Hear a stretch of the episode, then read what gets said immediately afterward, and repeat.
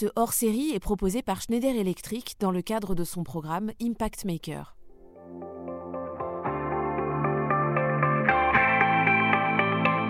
Bonjour à toutes et à tous et bienvenue dans ce quatrième épisode du hors-série Impact Maker, dans lequel nous allons passer de l'autre côté des écrans et des capteurs puisqu'on va parler de data. Vos données ou celles de votre entreprise sont peut-être stockées quelque part en France par notre invité du jour, car c'est le patron d'Equinix France que nous allons rencontrer. Equinix, c'est le numéro un mondial des data centers, les centres de données. C'est une société américaine présente dans 32 pays, avec 251 data centers dans le monde, dont 11 ici en France. Stocker les données dans un monde de plus en plus connecté, c'est non seulement une nécessité aujourd'hui, mais c'est aussi un enjeu à anticiper pour demain. Télécom, cloud, internet, jeux, réseaux sociaux, applis mobiles, selon les projections, le trafic de données serait multiplié par 6 d'ici à 2030 par rapport à l'année 2020. Or, les data centers sont énergivores. Ils représentent un tiers de la consommation énergétique globale du secteur du numérique, qui lui-même pèse 2,5% de l'empreinte carbone de la France. Il va donc falloir stocker durable et penser des modèles de data centers plus vertueux. C'est ce défi qui occupe Régis Castagnier, le directeur général d'Equinix France, que nous avons rencontré à Paris dans les locaux d'Equinix, où il a imprimé sa French Touch jusque dans les salles de réunion. Bonjour Régis Castagnier. Bonjour. On est ici dans une salle de réunion qui s'appelle la salle Sauterne. Oui. Donc ça veut dire que toutes les salles de réunion ici ont des noms de vins. Alors pas toutes. La partie euh, qui est euh, sur ce côté-là du building a effectivement des noms de vins et l'autre partie des noms euh, de séries Nicky Larson, etc. Donc les noms en fin de compte ont été donnés par les collaborateurs qui ont voulu quelque chose qui soit proche d'eux. Vous l'avez noté quand vous êtes arrivé dans notre bureau, on veut se sentir comme à la maison et donc on a essayé de faire tout ce que l'on pouvait pour être comme à la maison. Pour bien comprendre le rôle d'un data center, vous dites qu'Equinix est à la fois l'hôtel et l'aéroport de l'informatique. À quelles activités est-ce que ça correspond et qui sont vos clients? D'un côté, nous hébergeons l'informatique du monde entier. Donc dès que vous allez euh, utiliser euh, votre téléphone portable, dès que vous allez avoir un usage numérique quel qu'il soit, que ce soit vous en tant qu'individu ou euh, bien une entreprise, eh bien vous allez avoir besoin d'héberger des serveurs qui font tourner ce numérique. Et donc là, c'est la partie hôtellerie. Alors c'est des hôtels quand même un peu hein, bien évidemment. C'est vraiment des, des, objets industriels dans lesquels on doit garantir la sécurité du capital digital qui nous est confié et la disponibilité du système d'information. Donc des bâtiments très complexes, très coûteux, mais qui quelque part fonctionnent comme ces hôtels. Et puis d'un autre côté, un aéroport. Pourquoi? Parce que dans ces hôtels se côtoient euh, des clients euh, qui euh, vont aller échanger les uns avec les autres. Donc on est sur ces autoroutes de l'information qu'on crée dans cet aéroport et qui permettent aux écosystèmes, en fin de compte, de fonctionner de manière optimale. Prenons euh, l'exemple de l'intelligence artificielle. Aujourd'hui, tout le monde en parle, bien évidemment. Tout le monde sait que l'intelligence artificielle, ce sont d'un côté des bases de données, d'un autre côté des algorithmes. Eh bien, les deux doivent communiquer et plus l'autoroute qu'il y a entre les deux est performante, meilleurs seront les résultats. Et qui sont vos clients? Eh bien, on va retrouver dans nos clients, bien évidemment, tous les fournisseurs de cloud. Hein. On a 41% des fournisseurs de cloud qui sont positionnés dans nos data centers. On est très présent, on s'appelle la maison du cloud. On a également tous les opérateurs télécoms, donc ils font partie aussi de ces fournisseurs de services. On va trouver tous les opérateurs de SaaS également, et puis les opérateurs de services managés. Et donc on va retrouver dans mes data centers, si je prends juste la France, 83% du CAC 40. Donc là on retrouve vraiment toutes les grandes entreprises françaises avec des systèmes d'information critiques, mais également beaucoup de startups, beaucoup d'autres entreprises. On a 1400 clients en France qui se côtoient au sein de ces data centers. Equinix France, c'est quel chiffre d'affaires et combien de collaborateurs? On est à peu près 400 collaborateurs et on a à peu près 23% de parts de marché en France. Donc on, voilà, on s'appelle le leader de cette industrie. L'entreprise est une entreprise qui est cotée au Nasdaq. Petite particularité, nous sommes la seule entreprise du S&P 500 à avoir 81 trimestres désormais de croissance consécutive. Donc on est assez peu connu du grand public en fin de compte, mais une très belle société. Si on devait se positionner au CAC 40 aujourd'hui, on serait dans les 10 premiers du CAC 40, on serait entre AXA et, et la BNP par exemple, pour vous donner une idée de la taille de l'entreprise. Le volume de données générées dans le monde augmente actuellement à hauteur de 40% par an, c'est-à-dire que ça double tous les deux ans. C'est une croissance qui fait redouter à certains experts une crise mondiale du stockage de données. D'abord, comment expliquer cette envolée? Alors, quand on regarde aujourd'hui notre vie de tous les jours, prenez euh, vous et moi avec euh, nos téléphones portables, euh, avec nos ordinateurs, avec nos télévisions, avec nos jeux, tout ceci sont des usages numériques et tous ces usages numériques génèrent des données et toutes ces données se retrouvent dans des data centers. Mais là, j'ai parlé de notre vie de citoyen. Quand vous regardez les entreprises, aujourd'hui, très très peu d'entreprises ne mettent pas le système d'information au cœur de leur stratégie et au cœur de la valorisation de leur entreprise. Donc très clairement, tous les sujets aujourd'hui qui ont complètement explosé, on pourra appeler euh, Internet des objets, on pourra appeler intelligence artificielle bien évidemment, cloud, euh, réalité augmentée, tous ces sujets qui transforment nos modes opératoires, nos modes de vie et de business se retrouvent in fine dans des data centers. Donc j'ai l'habitude de dire un petit peu qu'on est les, les soutiers de l'informatique, quelque part on est la fondation de euh, l'informatique. Vous dirigez Equinix France depuis un petit peu moins de 10 ans. Quel était votre défi au début quand vous êtes arrivé ici en 2014 et quel est votre défi aujourd'hui? Alors, le défi quand on arrive dans une entreprise, euh, pour moi, et après, je pense que beaucoup de dirigeants vont partager cet avis, c'est une question d'hommes et de femmes euh, qui composent l'entreprise et comment euh, tous ces gens travaillent harmonieusement dans un objectif euh, commun. Quand je suis arrivé chez Conix France, on était une cinquantaine de, de personnes. Aujourd'hui, je vous ai dit à peu près 400 collaborateurs. Donc, comment on fait face à cette croissance importante du nombre de collaborateurs et comment on embarque tout le monde au sein d'une entreprise où les valeurs sont vraiment le pilier du mode opératoire et de la façon de travailler de chacun? Aujourd'hui, on est euh, Great Place to Work avec 91% de nos salariés qui recommandent Equinix comme étant un Great Place to Work. Et, ça, pour moi, c'est la meilleure des satisfactions, c'est d'avoir réussi, en fin de compte, à, embarquer toutes ces euh, hommes et ces femmes euh, autour d'un projet. Aujourd'hui, les défis, et, on revient sur le sujet environnemental et le sujet d'impact, c'est que le data center, par définition, même si l'énergie que je consomme est l'énergie que vous et moi consommons à travers l'ensemble de nos usages, j'ai un devoir d'exemplarité sur le traitement de cette énergie. Et donc comment je peux avoir un impact, moi, industrie du data center, parce que je concentre en fin de compte dans mes data centers une grande partie de l'utilisation de l'énergie.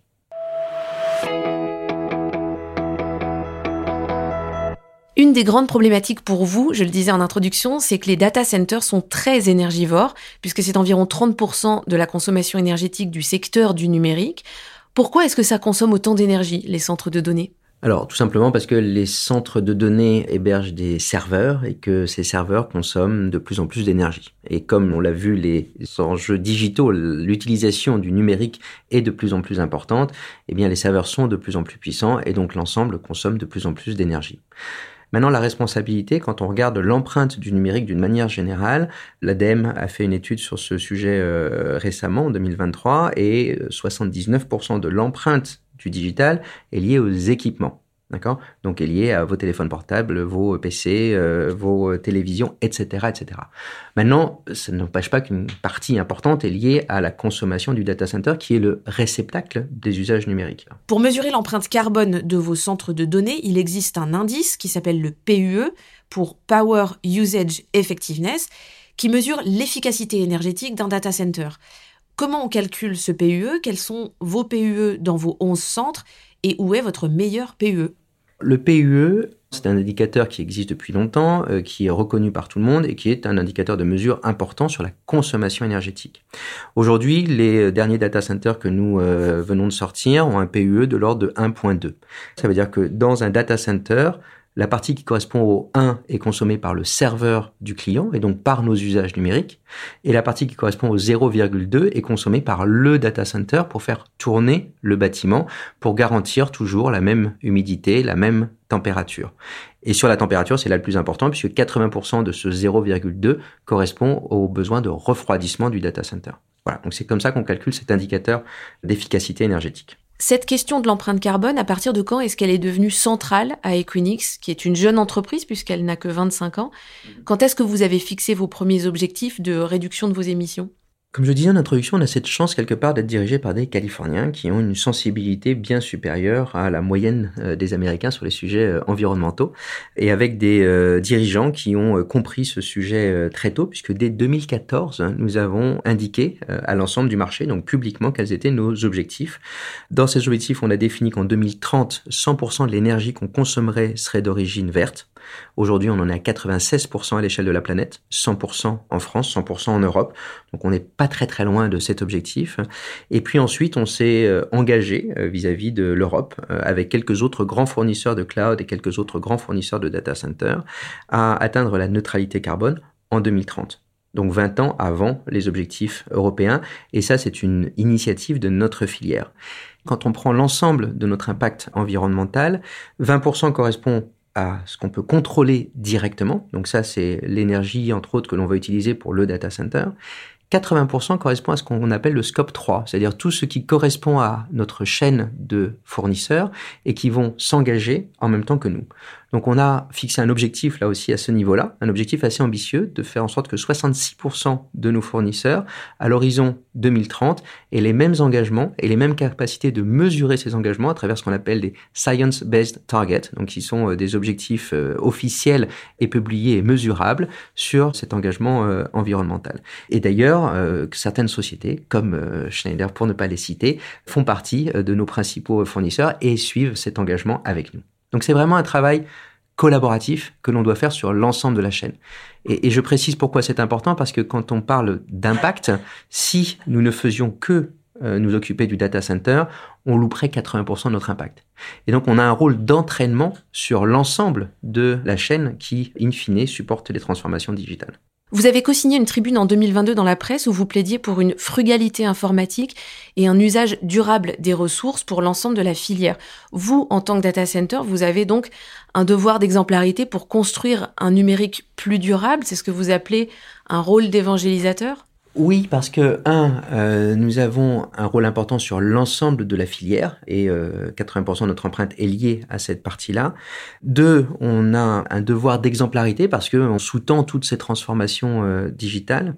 Et puis trois, tout simplement parce que quand on regarde là où va la planète, hein, on sent bien qu'il faut que les dirigeants et les entreprises qui en ont cette volonté se saisissent de ce sujet et pas avec des déclarations d'intérêt vagues, mais avec des choses extrêmement concrètes. Et il y a une chose que j'aime beaucoup citer, c'est notre engagement avec euh, la fresque du climat, où l'ensemble des salariés de l'entreprise ont été euh, fresqués. Je suis moi-même euh, fresqueur. Et cette idée, c'est en fin de compte de faire en sorte que chacun ait bien conscience de l'impasse climatique dans laquelle nous sommes actuellement et agisse au niveau individuel et au niveau entreprise pour faire en sorte qu'in fine, on ne se retrouve pas avec un monde qui ne permettra pas à nos enfants de vivre.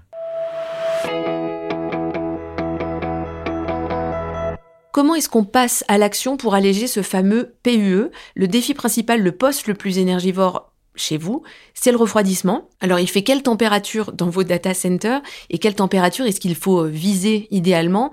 Et puis comment vous faites pour refroidir?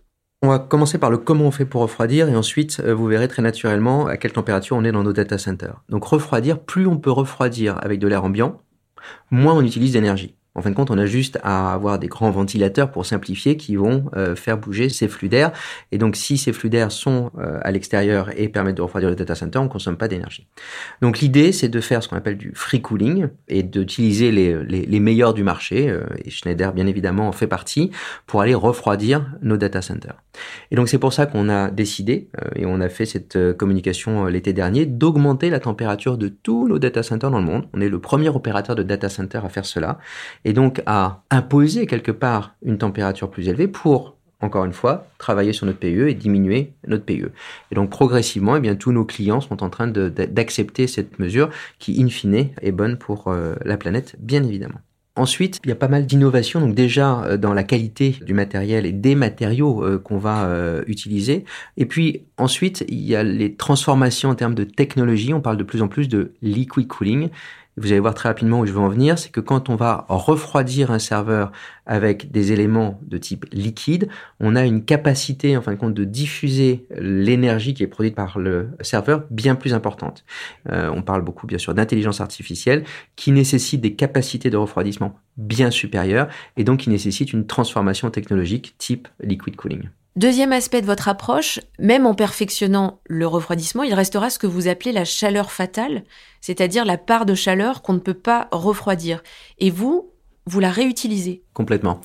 L'idée, en fin de compte, est très simple et elle est double. Un, on peut avoir ce que j'appelle une externalité positive. Donc, comment mon activité peut avoir un impact positif sur l'environnement Eh bien, tout simplement, je produis de la chaleur, ou plutôt, encore une fois, les serveurs et donc nos usages produisent de la chaleur, et jusqu'à aujourd'hui, cette chaleur était perdue. Eh bien, cette chaleur, je vais simplement la canaliser et la redistribuer à des usages qui sont autour de mes data centers. Donc, exemple, à Saint-Denis, je chauffe la piscine olympique et 1600 logements qui sont autour de cette euh, piscine olympique. L'avantage est double. Un, je fournis gracieusement cette énergie à des usages qui en ont besoin. Et deux, je récupère de l'eau qui est moins chaude. C'est-à-dire le nageur va absorber un certain nombre de calories et va me donner de l'eau qui est moins chaude. Et donc je n'ai pas besoin de la refroidir. Et donc je reviens sur mon point initial, j'ai besoin de consommer moins d'électricité. Et donc j'améliore mon PUE. Donc on est sur quelque chose d'extrêmement euh, vertueux et pour nous, c'est fait partie de nos designs standards désormais. Et on pousse beaucoup pour que ça devienne une obligation réglementaire pour l'ensemble de l'industrie du data center.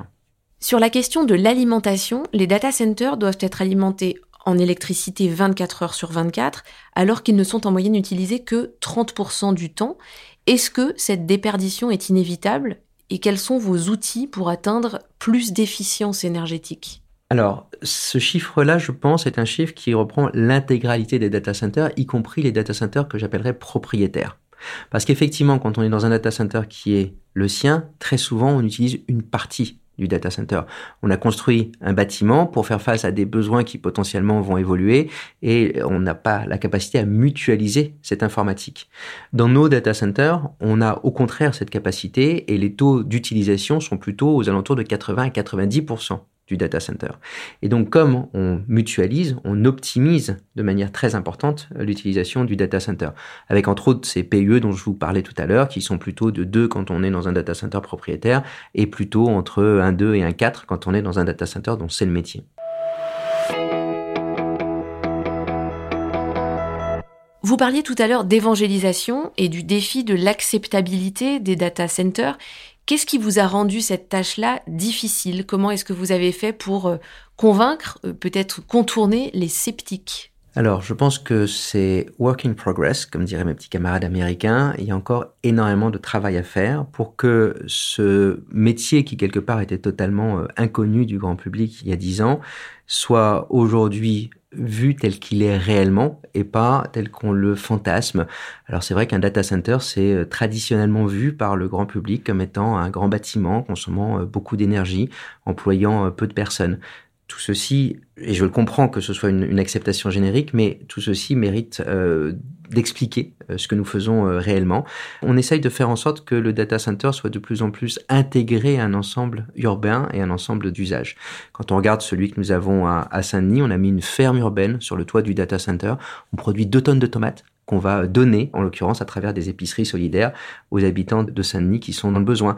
Donc vous voyez, quand je parlais tout à l'heure d'externalité positive, eh bien c'est toutes ces petites choses que l'on peut faire dans cette industrie du data center pour faire en sorte que tout le monde comprenne que le data center, ben oui, c'est obligatoire et qu'on fait beaucoup d'efforts en termes et d'efficacité énergétique et d'impact euh, sur notre environnement d'une manière générale. Quand euh, l'ensemble du gouvernement, à travers la voix de notre président, euh, il y a quelques jours à Toulouse, annonce que l'industrie du data center est non seulement bienvenue, mais également le socle de la souveraineté numérique de la France, et que de ce fait, il faut favoriser l'implantation des data centers en France, je pense que le gouvernement a bien compris l'enjeu, qui n'est pas juste un enjeu économique, mais qui est également un enjeu de souveraineté et un enjeu, in fine, écologique. Toutes les PME devront progressivement, d'ici à 2028, publier leur bilan carbone leur comptabilité environnementale.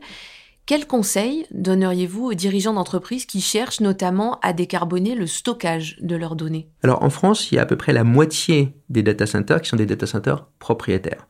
Et donc les dirigeants d'à peu près 5000 entreprises en France qui ont encore leurs data centers dans leurs usines, leurs sièges, etc. et qui ont des coefficients d'efficacité énergétique qui sont très clairement pas aux standards de l'industrie, qui ne récupèrent pas la chaleur de leur data center, qui n'ont pas cette capacité à avoir de l'énergie verte. Et le seul conseil que je pourrais leur donner, puisque maintenant ça devient une obligation, c'est penser à outsourcer votre data center, le passer de votre scope 1 et 2 vers votre scope 3 et demander à votre fournisseur de vous fournir des certificats qui vous permettent de euh, valoriser dans euh, votre scope 3 un data center vertueux. Quel est le conseil que vous, vous auriez aimé qu'on vous donne quand vous avez pris les rênes d'Equinix en France il y a presque 9 ans maintenant? J'aurais aimé être plus rapidement éduqué sur les sujets environnementaux, les prendre plus à bras le corps plus vite, plus fort, et faire euh, ce qu'on vient de finir aujourd'hui, par exemple avec euh, la fresque du climat et l'ensemble de nos collaborateurs. C'est en fin de compte avoir un, engagement qui soit beaucoup plus visible et jouer mon vrai rôle de chef d'entreprise, à savoir pas uniquement diriger mon entreprise, mais avoir un rôle sur l'ensemble de la filière. Et je pense que le chef d'entreprise, d'une manière générale, a ce rôle d'exemplarité. Le chef d'entreprise est extrêmement visible, il a un véritable pouvoir entre ses mains. Et donc comment sa conviction environnementale se traduit pas uniquement dans son euh, PNL, dans son compte de résultats, mais se traduit d'une manière générale dans son impact sociétal. C'est ça que j'aurais aimé faire encore plus tôt que je ne le fais aujourd'hui. Est-ce que ça veut dire que vous aviez peut-être sous-estimé l'ampleur de cet enjeu de l'empreinte carbone des data centers quand vous êtes arrivé? Très clairement oui. Et je pense que le monde sous-estime d'une manière générale l'impact de nos activités euh, humaines et la situation somme toute assez dramatique dans laquelle on se situe si on ne fait rien. Et ça, je pense que chaque dirigeant, alors euh, sais pas uniquement les dirigeants d'entreprise, hein, c'est euh, tous ceux qui, qui ont une fonction publique, quelle qu'elle soit, ont un vrai rôle à jouer, un vrai rôle d'entraînement, tout comme nous, au niveau individuel, nous avons un vrai rôle. Quand je consomme, personnellement, je vais aller chercher des fournisseurs qui sont basés en France et qui ont cet impact environnemental. Et donc, quelque part, ma contribution, c'est de driver, de, conduire la consommation vers une consommation plus raisonnable. Qu'est-ce que nous, citoyens, nous pouvons faire pour réduire l'empreinte carbone de nos données, puisqu'on est tous usagers du numérique et donc tous des générateurs de données? Quand on regarde le numérique, il y a beaucoup de choses qui sont peut-être pas indispensables. Quand on regarde une pyramide de Maslow, est-ce que euh, regarder euh, des vidéos à 2 heures du matin est indispensable? Est-ce que passer euh, 3 heures sur son jeu numérique est indispensable? Est-ce que stocker euh, les 10 selfies que j'ai pris à peu près en même temps et qui représentent la même chose est indispensable? Eh bien, je pense qu'on doit tous avoir cette conscience, se poser ces questions et tout simplement je reviens toujours sur cette idée de remettre l'église au milieu du village, c'est mon esprit un peu paysan, juste avoir du bon sens dans nos usages numériques. Si on a ce bon sens dans nos usages numériques, que l'on soit consommateur individuel, que l'on soit entreprise, que l'on soit pouvoir public, on a une capacité d'entraînement qui est colossale et on peut changer la destinée de la planète. Quel est le dernier geste frugal que vous avez fait? Le dernier geste frugal que j'ai fait, c'est une euh, bonne question. Euh, je suis venu à pied ce matin. Je ne sais pas si c'est un geste frugal, mais en tout cas, je ne prends pas euh, ni transport en commun, ni même, surtout bien évidemment, ma voiture. Alors c'est pas très très compliqué parce que j'habite pas trop trop loin, mais quand je suis allé avant-hier chez BFM, j'ai pris mes jambes tout simplement et j'ai marché 35 minutes pour y aller, 35 minutes pour revenir, au lieu de prendre un taxi ou ma voiture, par exemple. Et ça, c'est à la portée de tout le monde. Et en plus, c'est bon pour la santé. Ça joue. Merci Régis Castagnier d'avoir parlé data, serveur et refroidissement avec nous. C'était un grand plaisir, merci à vous. Et merci à vous, auditeurs et auditrices, pour votre écoute. Vous pouvez retrouver dans le flux de la story tous les épisodes de Impact Maker, le podcast hors série proposé par Schneider Electric. Vous y entendrez les témoignages de dirigeants qui ont ouvert pour nous le carnet de bord de leur transition écologique. À bientôt et très belle fête de fin d'année.